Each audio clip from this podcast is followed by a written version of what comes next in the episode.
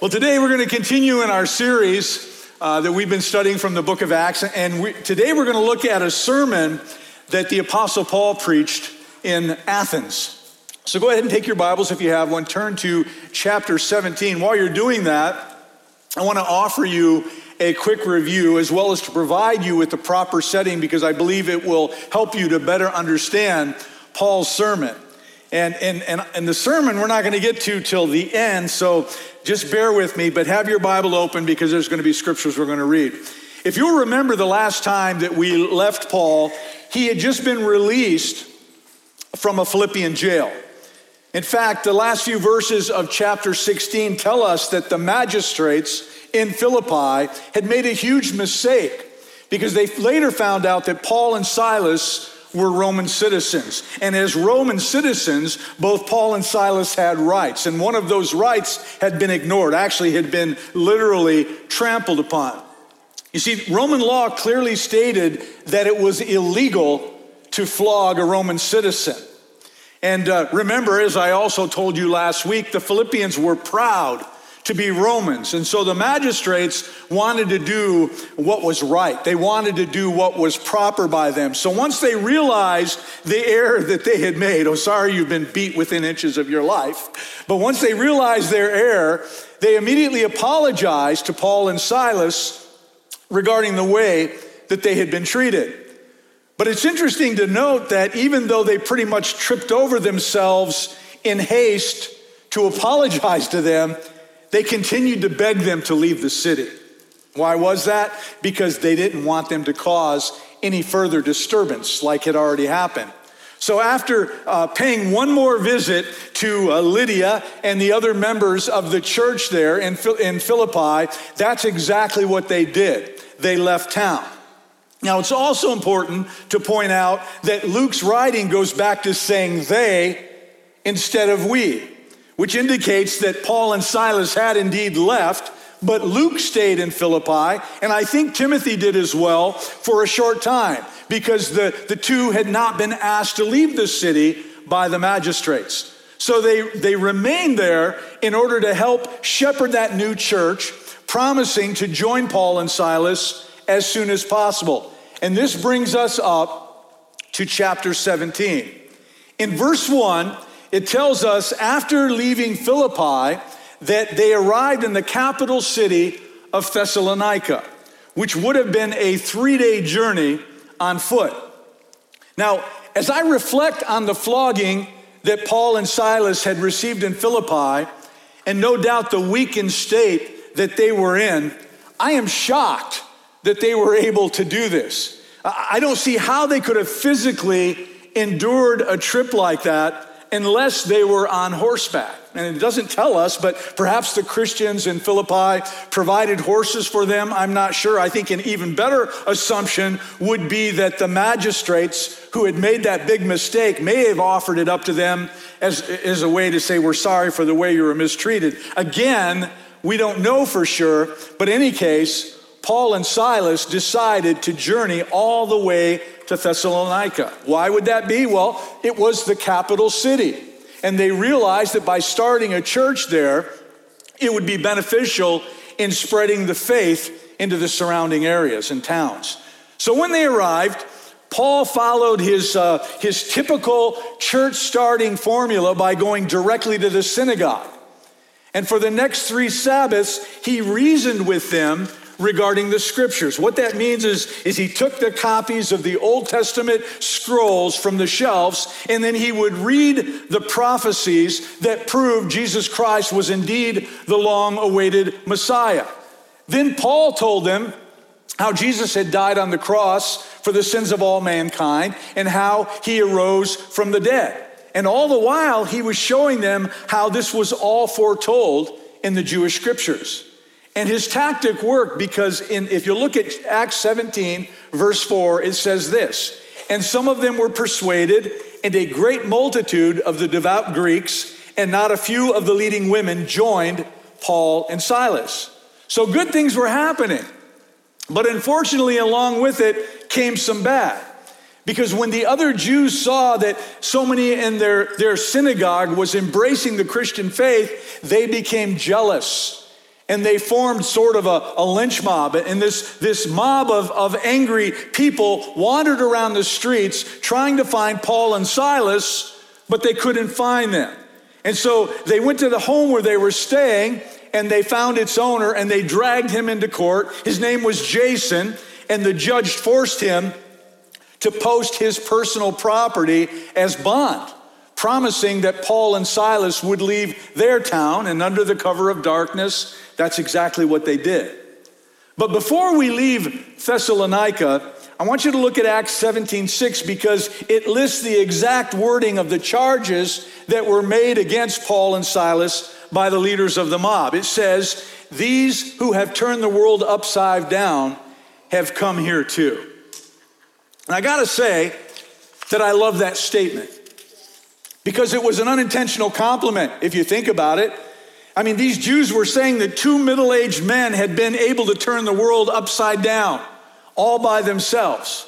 Well, that would have been no small accomplishment for two mere mortals. But I also love this statement because it has a ring of ironic truth to it. You see, Paul and Silas were upsetting the world. But instead of turning it upside down, folks, they were turning it right side up. The, the world, as you will recall, was turned upside down back in the Garden of Eden when sin and disobedience entered the heart of the first humans, Adam and Eve. And, and as a result of their sinful action, this became a fallen world where unfairness and wrongdoing and sickness and death are commonplace. But then, in the fullness of time, praise God, He sent Jesus. And He took the sin of all mankind upon his own sinless self. And he, as he hung on that cross and he took the punishment that was ours and he died in our place and then he conquered death and he conquered the grave. And in doing so, he made it possible for all things to be set straight. So, for the past 2,000 plus years, anyone who has called upon his name, anyone who has repented of his or her sin, has been forgiven. But they've also gotten back what Adam and Eve lost, and that was a personal relationship with our Creator. They've been made right with God. You've been made right with God. I've been made right with God. And after Jesus ascended to heaven, Christians like Paul and Silas followed his command and they shared this wonderful news of the gospel all over our fallen, upside down world. And in doing so, they began to turn the world right side up again. Where there was darkness, now there was light. Where there was hatred, now there was love. Where there was anxiety, they brought a peace that passes all understanding. Where there was sadness, they brought laughter. And where there was bondage, they brought freedom. And where there was the fear of death, they brought the good news of eternal life. And while proclaiming this message, they did take a world that was troubled and tangled and they turned it right side up. And Christians like you and I, we are called to do the very same thing. And that's good news. Why? because I think we would all agree that our world needs righting now, huh? Is that a pretty obvious thought for everybody in this place? I mean, as you watch the news, does it, does it, does it seem to you as if our culture has things backwards, that, that our culture has things completely upside down. Think about it. Should this be a place where more people are enslaved in our modern day culture than at any other time in the history of the world? Does that seem right side up to you? Should the world be a place where one country feeds its pets better and more food than other countries feed their children. Does that seem right side up to you? Should the world be a place where sexual perversion and immorality is actually embraced and celebrated and, and esteemed? Does that seem right side up to you? Should the world be a place where people die without any hope of life after death? I mean, does it make sense to you that human beings who alone have a concept of eternity would just become worm food when we die? Does that seem right side up to you?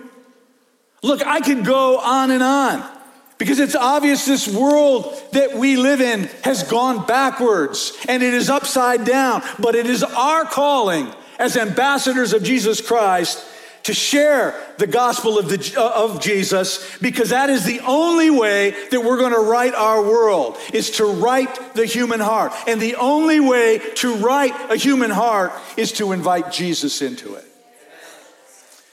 Well, as I said, this uh, Jewish, angry Jewish mob, they, they were upset that Paul and Silas were upsetting their world. So they forced them to leave Thessalonica. And so Paul and Silas's next stop was a little village of Berea. And where they arrived, Paul went to the synagogue. That's what he always did. And he used the Old Testament scriptures to help them to understand the good news of Jesus coming. And the Bereans, well, they responded wonderfully because they had already accepted the scriptures as absolutely authoritative in their lives.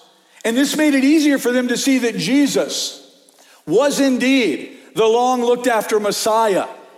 And, and their example should remind us of what I told you a couple of weeks ago. And that is the Bible is our source of authority in this life. It's our compass. It's got to be our guide. It's not our experiences. It's not our, our hurt feelings. It's not even church traditions, folks. It's the Word of God. It's the Bible. After all, the Bible is not the word of man, it is the written and inspired word of the living God. Proverbs chapter 30, verse 5 says, Every word of God is flawless. Well, with this in mind, things were going great in Berea. That is, until the Jews who opposed Paul in Thessalonica showed up. They had apparently followed him and they quickly stirred up another lynch mob similar to the one that they had going on in Thessalonica. So Paul was forced to leave a town once again. But this time, he's heading for Athens. Luke and Timothy, who had joined them in Berea, were able to stay with Silas and shepherd this, this third start, this third church start, just as they had done in Philippi. But Paul, he had to leave. And they all promised that they would join him in Athens as soon as possible. Well, once Paul gets to Athens, I think he did what anybody else would do while we were waiting for our companions. He went sightseeing. And why not?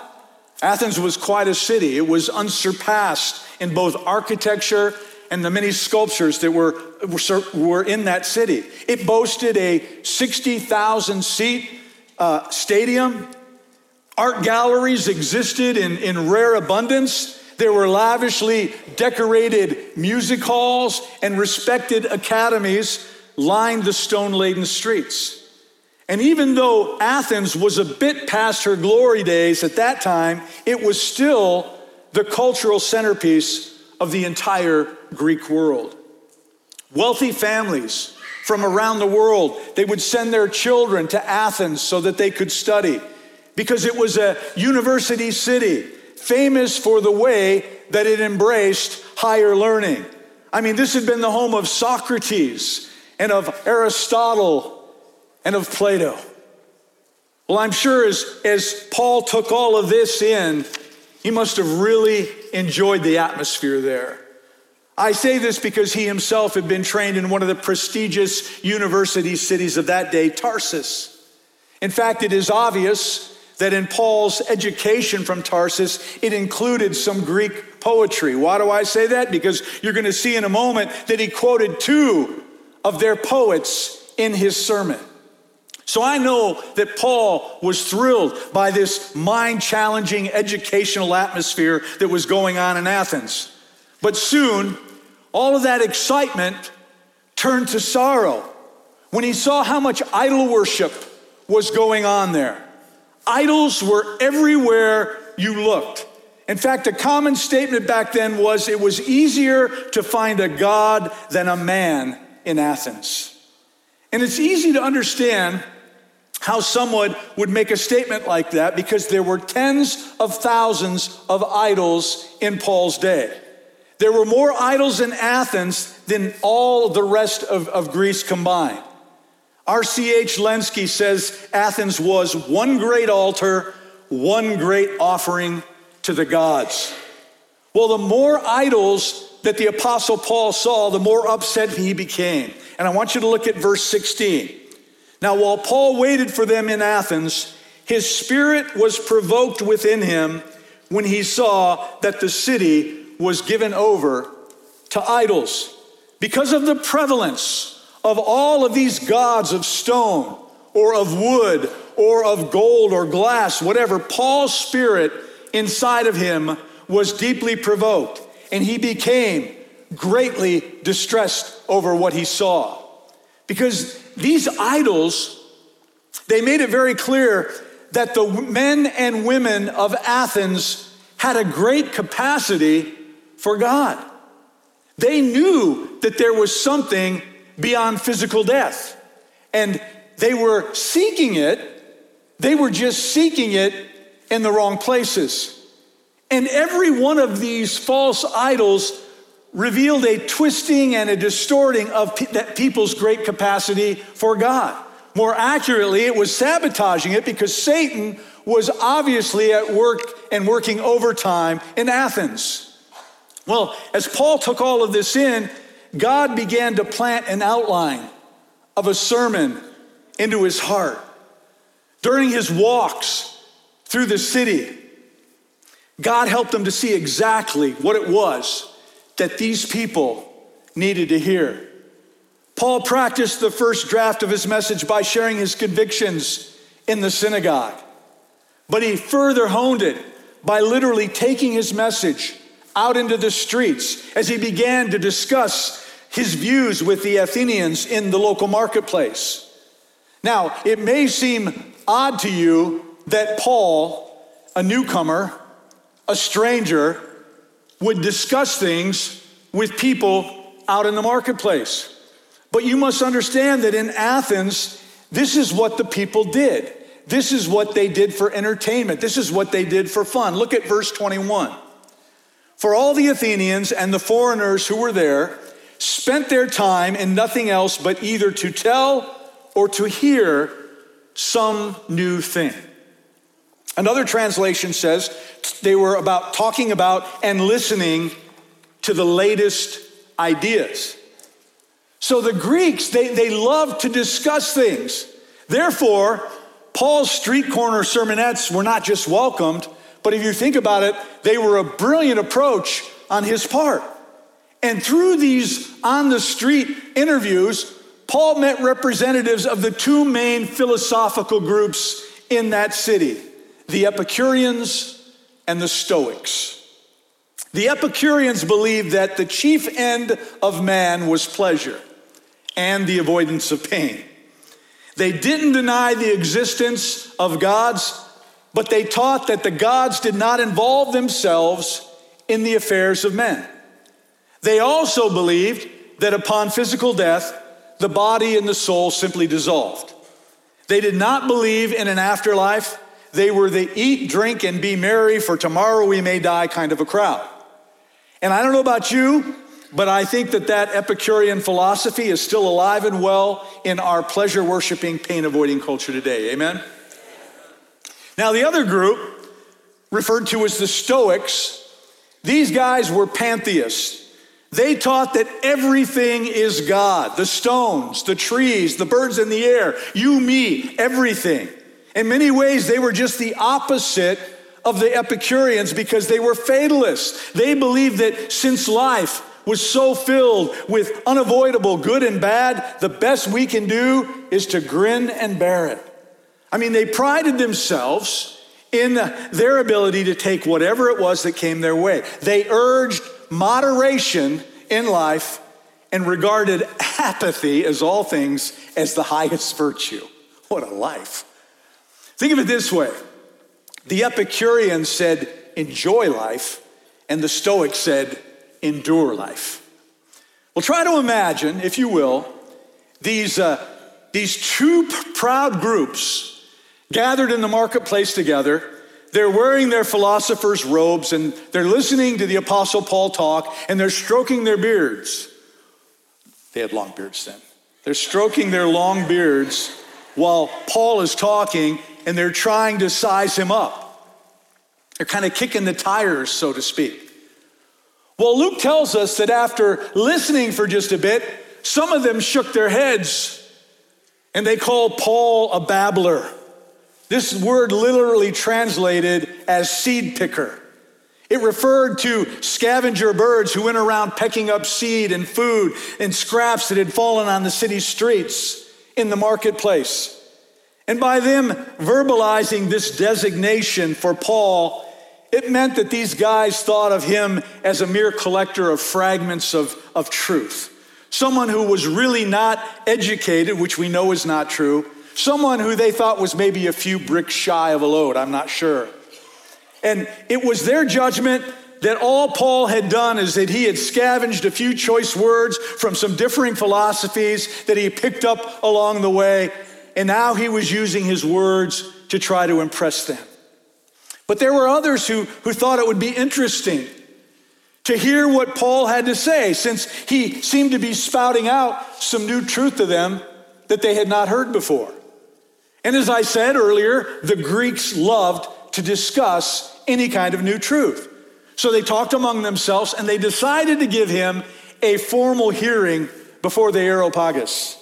This was a council in Athens who had the responsibility of supervising the education of the city, which also included controlling the many itinerant lecturers who passed through that town. And of course, Paul accepted their invitation. Could you imagine him doing anything otherwise? I'm sure that he thought it was a great opportunity, kind of like being asked to, to preach before the United States Senate. Well, as you look at what he had to say, Paul had a great introduction to his message because it enabled him to identify with his listeners in such a way that he seized their attention. He seized it immediately. Look at Acts 17, verses 22 and 23, and you'll see what I mean. Then Paul stood in the midst of the Areopagus and said, Men of Athens, I perceive that in all things you are very religious. For as I was passing through, and considering the objects of your worship, I even found an altar with this inscription to the unknown God. Therefore, the one whom you worship without knowing him, I proclaim to you. That's brilliant. Paul's opening words didn't put them down, it didn't attack their idolatry. In fact, he sort of paid, paid them a backhanded compliment. And when he spoke about the unknown God, allow me to share with you a bit of history where the origins of that term came from. I think you'll find it very, very interesting. It seems that many centuries before Paul arrived, a plague had broken out in Athens. And these God-fearers decided to deal with these plagues by turning a flock of sheep loose within the city. They let them run wild for a period of time, and then they went to look for them. And wherever a sheep was found, they were slain and they were offered or sacrificed to a god. If it was slain near uh, a recognized god, then they dedicated it to Zeus or Athena or, or whoever. But if it were found in a place not near any idol, a new altar was erected at that spot. And the lamb was sacrificed there to what? an unknown God. Well, these idols gave Paul this great idea for his introduction. So he said, This God that I want to talk to you about, I want to tell you about this unknown God. And, and, and as, as I said, he, his introduction, it really, really captured their attention. So, with all these educated Stoics and Epicureans having their ears perked up, he begins to preach a short but a very powerful message, and it's recorded in verses 24 through 34. I told you it'd be a while before we got there. Referring to the unknown God, Paul says this God, who made the world and everything in it, since he is Lord of heaven and earth, does not dwell in temples made with hands Nor is he worshiped with men's hands as though he needed anything, since he gives to all life, breath, and all things. And he is made from one blood every nation of men to dwell on all the face of the earth, and has determined their pre appointed times and the boundaries of their dwellings, so that they should seek the Lord in the hope that they might grope for him and find him, though he is not far from each one of us. For in him we live and move and have our being. As also some of your own poets have said, for we are also his offspring. Therefore, since we are the offspring of God, we ought not to think that the divine nature is like gold or silver or stone, something shaped by art and man's devising. Truly, these times of ignorance God overlooked, but now commands all men everywhere to repent, because he has appointed a day on which he will give he will judge the world in righteousness by the man whom he has ordained. He has given assurance of this to all by raising him from the dead. Now, as we dissect Paul's sermon here, it contains a powerful truth that we need to hear today, and it really comes out in one major point. Paul says, Listen, your unknown God, he made himself known in three different ways. And Paul first says, The unknown God has made himself known in creation. Paul makes clear that the evidence of God's power, the evidence of God's wisdom, can be seen in no matter which direction you look. Because the unknown God made the world and he made everything in it. Listen, our God is not like other gods because he was not created by man. In fact, as the originator of all things, he made the stone and the wood and the precious metals that the Greeks used to create their thousands of other little gods, as well as the temples that house them. Paul went on to say that unlike the Greek gods, the unknown God did not need their sacrifices. In fact, no real God would, because to need anything would make that being less than a God. And Paul was right. God doesn't need our gifts, He gives us our needs, right? Our very life, our very breath, everything we have is from God. He is our sustainer. It's not the other way around, folks. This is because, as Paul says in verse 26, that the unknown God made them. And before they had a chance to object, he pointed out that this concept had been acknowledged by their own poets. A Stoic philosopher named Aratus said, We are his offspring. He used that in his sermon. Uh, and help me with this, Epimenides said this. Fred, Fred and I are always trying to Where's Pastor Fred? We're always trying to figure, there you are. We're always trying to figure out the proper pronunciations on these. So we have some resources that will help us say these names, and sometimes you just get what you get, okay? Then, a couple weeks ago, I was talking about uh, the ladies that had a dispute. What were their names? I forget it. Somebody came up to me and said, I was always told it was pronounced this way. I said, Well, I thank you very much. Then you do that. I'll call it my way. But anyway, you get what you pay for, folks. Epimenides had said that in the Creator we live and move and have our being. Paul used that in his sermon as well. So let me ask you something. Do you think that this part of Paul's sermon needs to be preached today? Absolutely. Absolutely, it does. Because just like those Epicurean eggheads, most of the movers and the shakers in our culture either don't believe in God or they embrace a very, very warped and twisted understanding of who He is. Amen? In fact, many of our in our world have, have accepted the theories of Charles Darwin as fact. And if you have, I'll pray for you. But remember, Darwin foolishly suggested that the intricate beauty of creation just happened. His evolutionary theory says that all of this amazing world that we live in, including you and me, we were just accidents. That we were a part of a, of a circle of life, and that there was no creator God, that there, there was no divine author. And this is the message that is taught in public schools. And college campuses all over our nation and all over the world. So we need to hear this part of Paul's sermon to prepare us for our own Areopagus experiences if we're ever granted one. You see, the fact is, there is more evidence for a creator today than there has ever been before. The more that mankind has delved into science during the past 2,000 years, the more that they have discovered facts that point to the existence of an intelligent and a compassionate designer. This is because it says in Romans 1:20, "For since the creation of the world, God's invisible qualities, his eternal power, his divine nature have been clearly seen, being understood from what has been made, so that people are without excuse.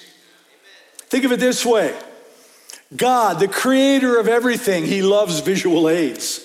He loves putting things all around us in a created order to teach us things about himself, about his heart. So when we look and when we study creation, we learn about God.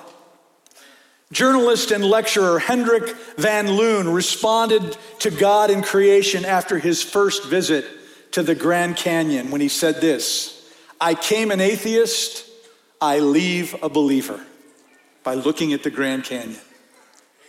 And more and more true scientists today are following his example. Oh, you won't hear them talk about it much in their educational circles but most scientists now concede that the universe began suddenly in a flash of energy and light. They believe that there was a cause. And folks, if there was a cause, that means that there was a causer. Amen?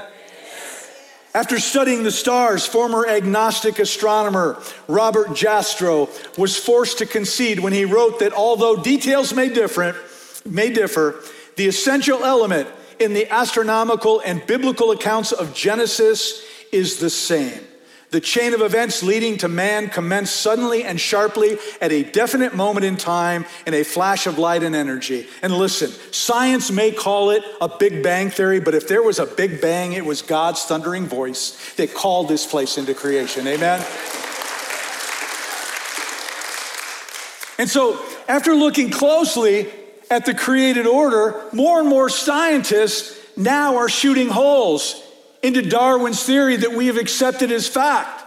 And I really love this next one. This is from a man named David Raup, who is the curator of the Field Muse- Museum of Natural History in Chicago. He writes this We are now about 120 years after Darwin and have knowledge of fossil record has been greatly expanded, and our knowledge and the knowledge of fossil record has been greatly expanded, excuse me. We now have a quarter of a million fossil species, but the situation hasn't changed much. We have even fewer examples of evolutionary transition than we had in Darwin's time. What the fossil record does not show is that in rocks dated back some 570 million years, there is a sudden appearance of nearly all the animal phyla, and they appear fully formed without a trace of the evolutionary ancestors that Darwinists require. To put that in terms that you can understand, he's calling out Darwin and telling him that his theory is not accurate. So, yes, this part of Paul's sermon is still preachable. It is still a message that needs to be heard today because the more we look at creation, the more we will able be, the more we will be able to know about God. Well, it's at this point in his message when Paul goes on to say, the unknown God has also made himself known in the human heart. Look at verse 27, where he talks about God creating the world, including designing and programming human beings. He says this so that they should seek the Lord in the hope that they might grope for him and find him, though he is not far from each of us. In other words, God designed each of us with a need to know him and a hunger to find him. In fact, back in the Old Testament, Ecclesiastes chapter 3, verse 11 tells us He, God, made everything beautiful in its time. He has also set eternity into the human heart. He has built in within each one of us a God shaped hole in the midst of our being. In fact, I've heard of at least two more scientific studies that confirm this. All people are hardwired both to need God and to seek God. And when we, we respond to this God given programming to seek our Creator, we find Him. Because Paul is right. God is not far from anyone. In his best selling book, The Body, the late Chuck Colson recounts a true a story of a girl named Irina Ratushinskaya. She lived in Russia during the days before the fall of the Iron Curtain, back when Nikita Khrushchev ruled the Soviet Union. One day while she was in school, Irina looked out the window and she saw it starting to snow, and she yearned to be out in the snow. She wanted to be out with her friends, building snowmen and having snowball fights and sledding down the hill instead of being stuck in school listening to their boring lectures.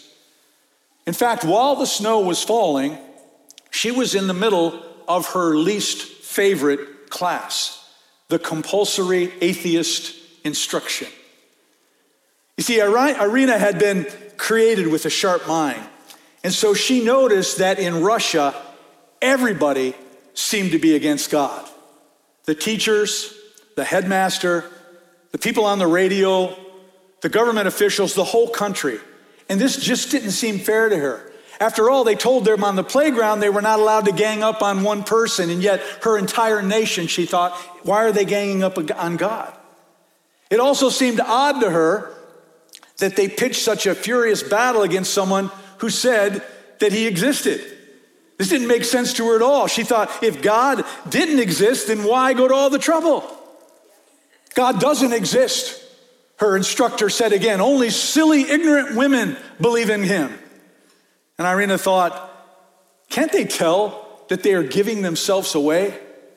Adults tell you that there are no ghosts. They tell you that there are no gremlins. They tell you once or twice, and that's it.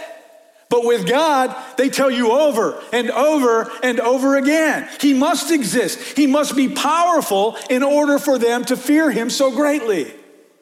And with that logic in mind, she returned to thinking about the snow. And then she uttered her attempt her first attempt at a prayer to this unknown God. She reached out to God, who, as Paul said, is not far from any one of us. And she prayed, God, if you do not exist, we wouldn't have to listen to this lecture. So it's your fault that we're sitting here missing the snow. She said, If you're so powerful, make it snow. Well, the one true God, the God who created the universe and everything in it, he answered her prayer. And big white snowflakes fell for three entire days. It was the city's largest snowfall in 60 years. School was canceled, allowing Irina and her friends to have a grand old time. Later, as she felt the, the, the giant snowflakes from heaven falling on her face, Irina thought about this God that her teachers denied, the one who could make snow fall from heaven through official communist airspace. I love that part of the story.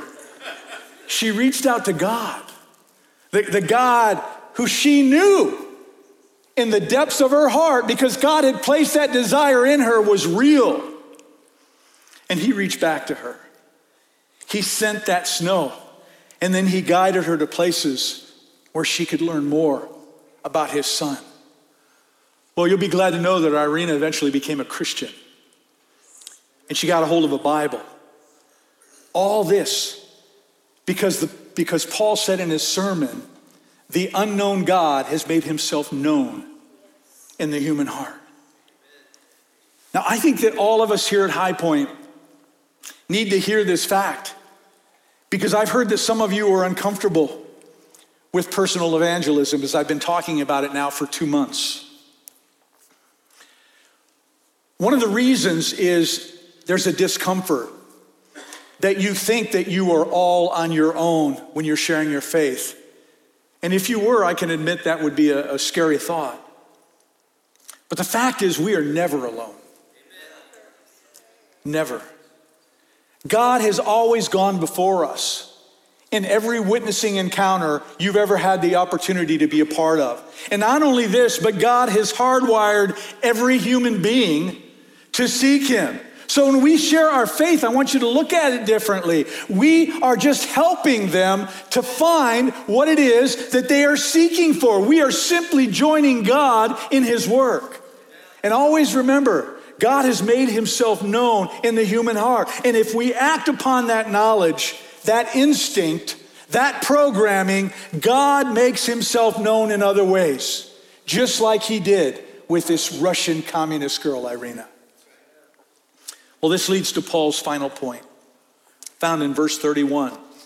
It's where he reminded the council what he had no doubt said several times while he was out preaching in the Athenian marketplace. The unknown God has made himself known through his Son, Jesus Christ.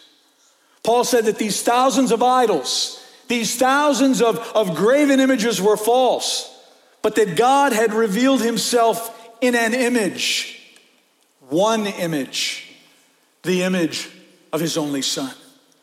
And Paul would later write in Colossians 1:15, the son, Jesus, is the image of the invisible God. And as Hebrews 1:3 puts it, the son, Jesus, is the radiance of God's glory and the exact representation of his being. So Paul does what anyone who is sharing the good news does. You bring it all back to Jesus. You put the focus right back on Jesus. It's not about you, it's not about that person, it's about Jesus. Scott, will you please come forward? Help us to prepare for communion.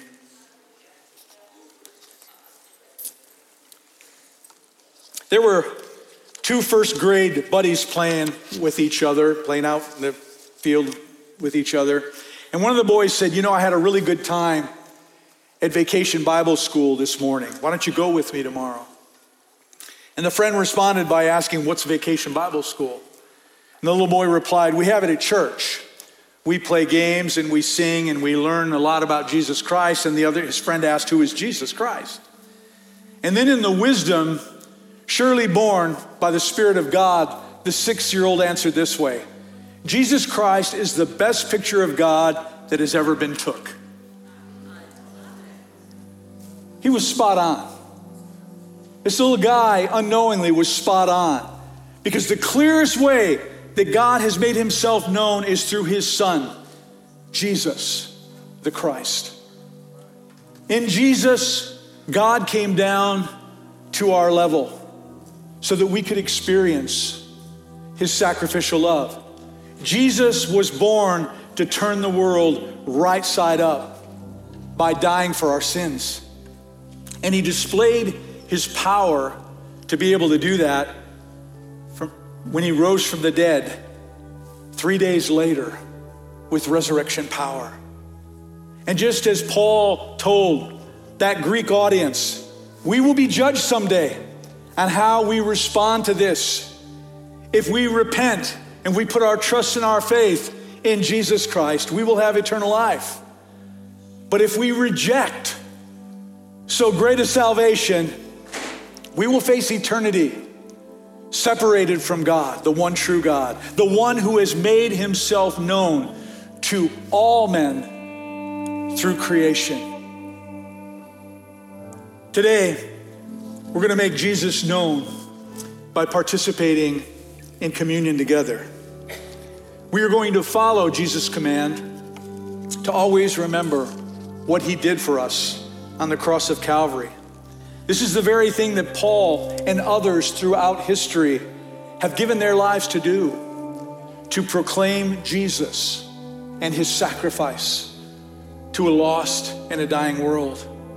I'd like to ask the ushers to come forward so we can pass out the communion emblems. Communion is a time where we remember why Jesus came. He came, it was his mission to uh, save us from the bondage of sin. But in order for him to do that, a sacrifice was required. So he became the sacrifice for our sin.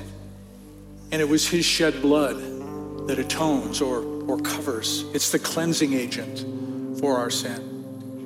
Jesus died on that cross while carrying all the sins of the world upon him Every sin that has ever been committed, every sin that, that ever will be committed.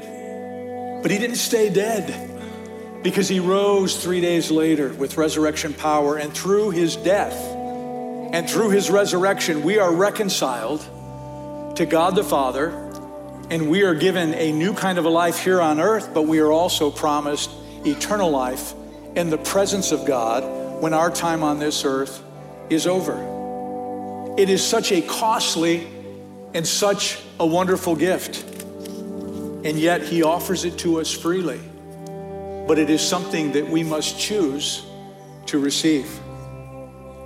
And when we receive salvation, it allows us to rest in His presence. It allows us to know beyond a shadow of a doubt where our future lies.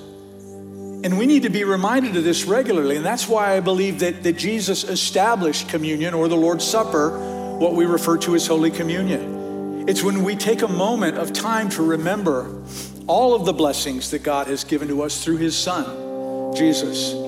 I believe that it is vitally important for me to say that this is a sacred moment, and therefore it should always be treated as such. We're not going through religious motions this morning. We're not going through a church tradition this morning. This is an activity that no one wants to enter into without a reverence for God or to do so in an unworthy manner, as we are warned in the scriptures. In fact, the Bible offers us clear instruction on this in 1 Corinthians 11 27. It says, Therefore, whoever eats this bread or drinks this cup of the Lord in an unworthy manner will be guilty of the body and the blood of the Lord. But let a man examine himself, and so let him eat of the bread and drink of the cup. For he who eats and drinks in an unworthy manner eats and drinks judgment to himself, not discerning the Lord's body. So, if we follow these scriptures, this is a time when we must all examine ourselves. Do we have unconfessed sin? Are we harboring unforgiveness against another person? Are we carrying around attitudes that are in opposition? to the truth of God, that run contrary to what, how God would want us to live? Is our heart in alignment with the Lord, or are we in rebellion right now against what it is He wants to accomplish in our life? Most importantly, the question is Are you saved? Have you received salvation, this free gift that Jesus offers? If not, now is the time to make things right. Now is the time to confess these things before God and repent of them. Now is the time to ask Jesus into your heart as not to participate in this sacred moment in an unworthy way, in an unworthy way. Before we take communion together, we're going to have a moment of silent prayer and reflection before God. During this time, all you're going to hear is the music playing softly behind me, like it is right now. And I want everyone in this place to reach out to God in prayer in your own words and in your own way. And please don't worry about how you say things because God reads your heart. He clearly understands the desires of your heart. And if you're not a believer here today and you've never received salvation before, you can do so during this time before we take communion. You just acknowledge Jesus as Lord. The only way to God the Father. Thank Him for dying on the cross for you. Then ask Him to forgive you of your sin. Thank, uh, offer Him lordship over your life today by accepting His salvation. The Bible says that all who call upon the name of Jesus, they shall be saved. And today can be the start of a new kind of life for you here on this earth where your past stays where it was. It's your past. Your past is now forgiven, and you are now given a fresh start. And I don't know of anybody who couldn't use a fresh start. The Bible says when you accept Christ, you become a new creation. If you desire that today, all you need to do is express it to the Lord in prayer. And He is faithful to wipe away all our transgressions. Praise God. And then you can participate in this moment in a way that is worthy of the sacrifice that he made for you. But it is equally important for me to say once again, for everyone in this place, if your heart is not right before the Lord, and if you are not willing to make things right, I would warn you against receiving communion today because you do not want to eat or drink judgment to yourself as the scripture warns.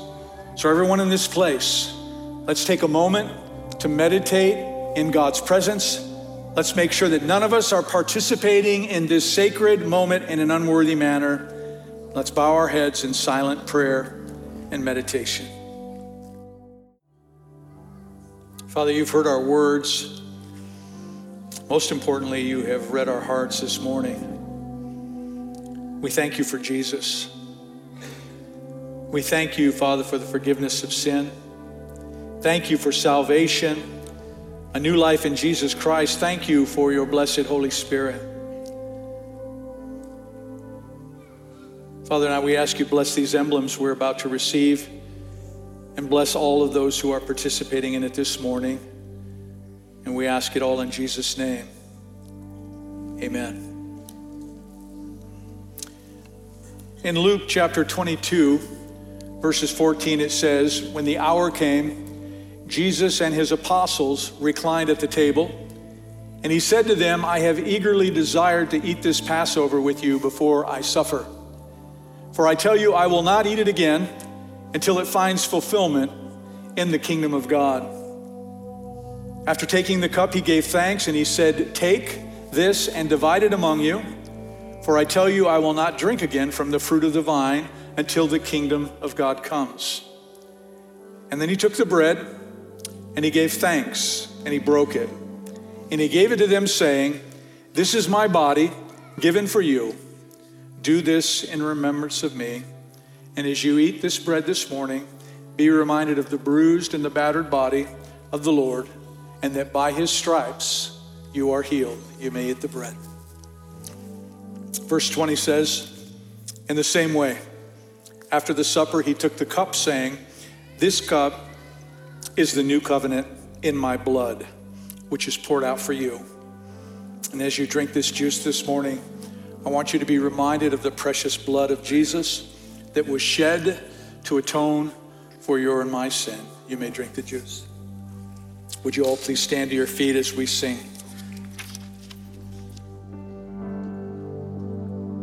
The blood that Jesus shed for me. Way back on Calvary,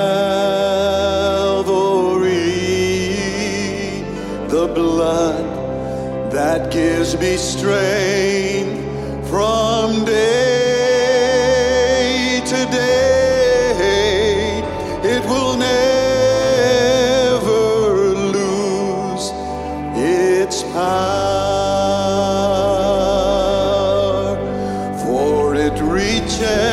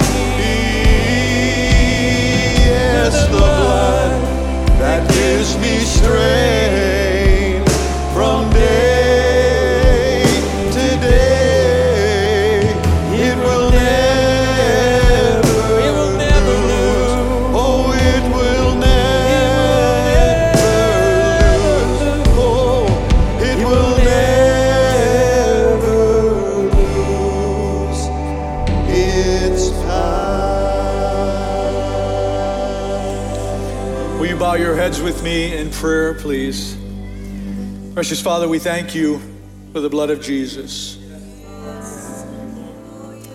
We thank you that you can take broken people and make them whole. That you can give us a purpose for living far beyond anything we could ever concoct on our own.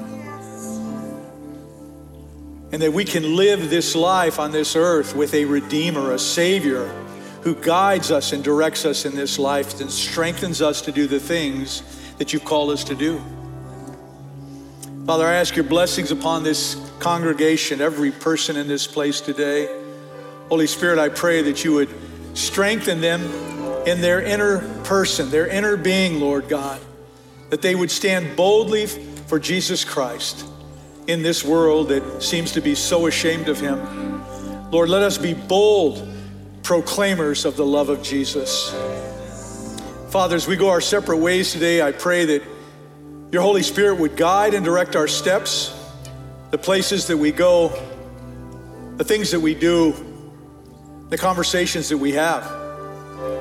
Lord, let those conversations be designed to build people up and not to tear them down. And Lord, let us shine brightly in a very dark world the love of Jesus Christ. So much so that people will come up and ask us what's different about us, and we can tell them about what you have done in our hearts and in our lives. And Father, I pray until we gather together again next week that you would keep us safe, keep us safe from disease, from accidents that might befall us until we can join back together again and worship you as a church family in spirit and in truth. We thank you for this day. Thank you for the presence of your spirit. Thank you for the truth of your word. Now, as we go, Father, let us apply it to our lives. And Father, as we leave, let us go in love, the kind of love that you exhibited when you walked on this earth. Let us be purveyors of that love. And we ask these things in Jesus' name. Amen. Amen. Thank you for being here.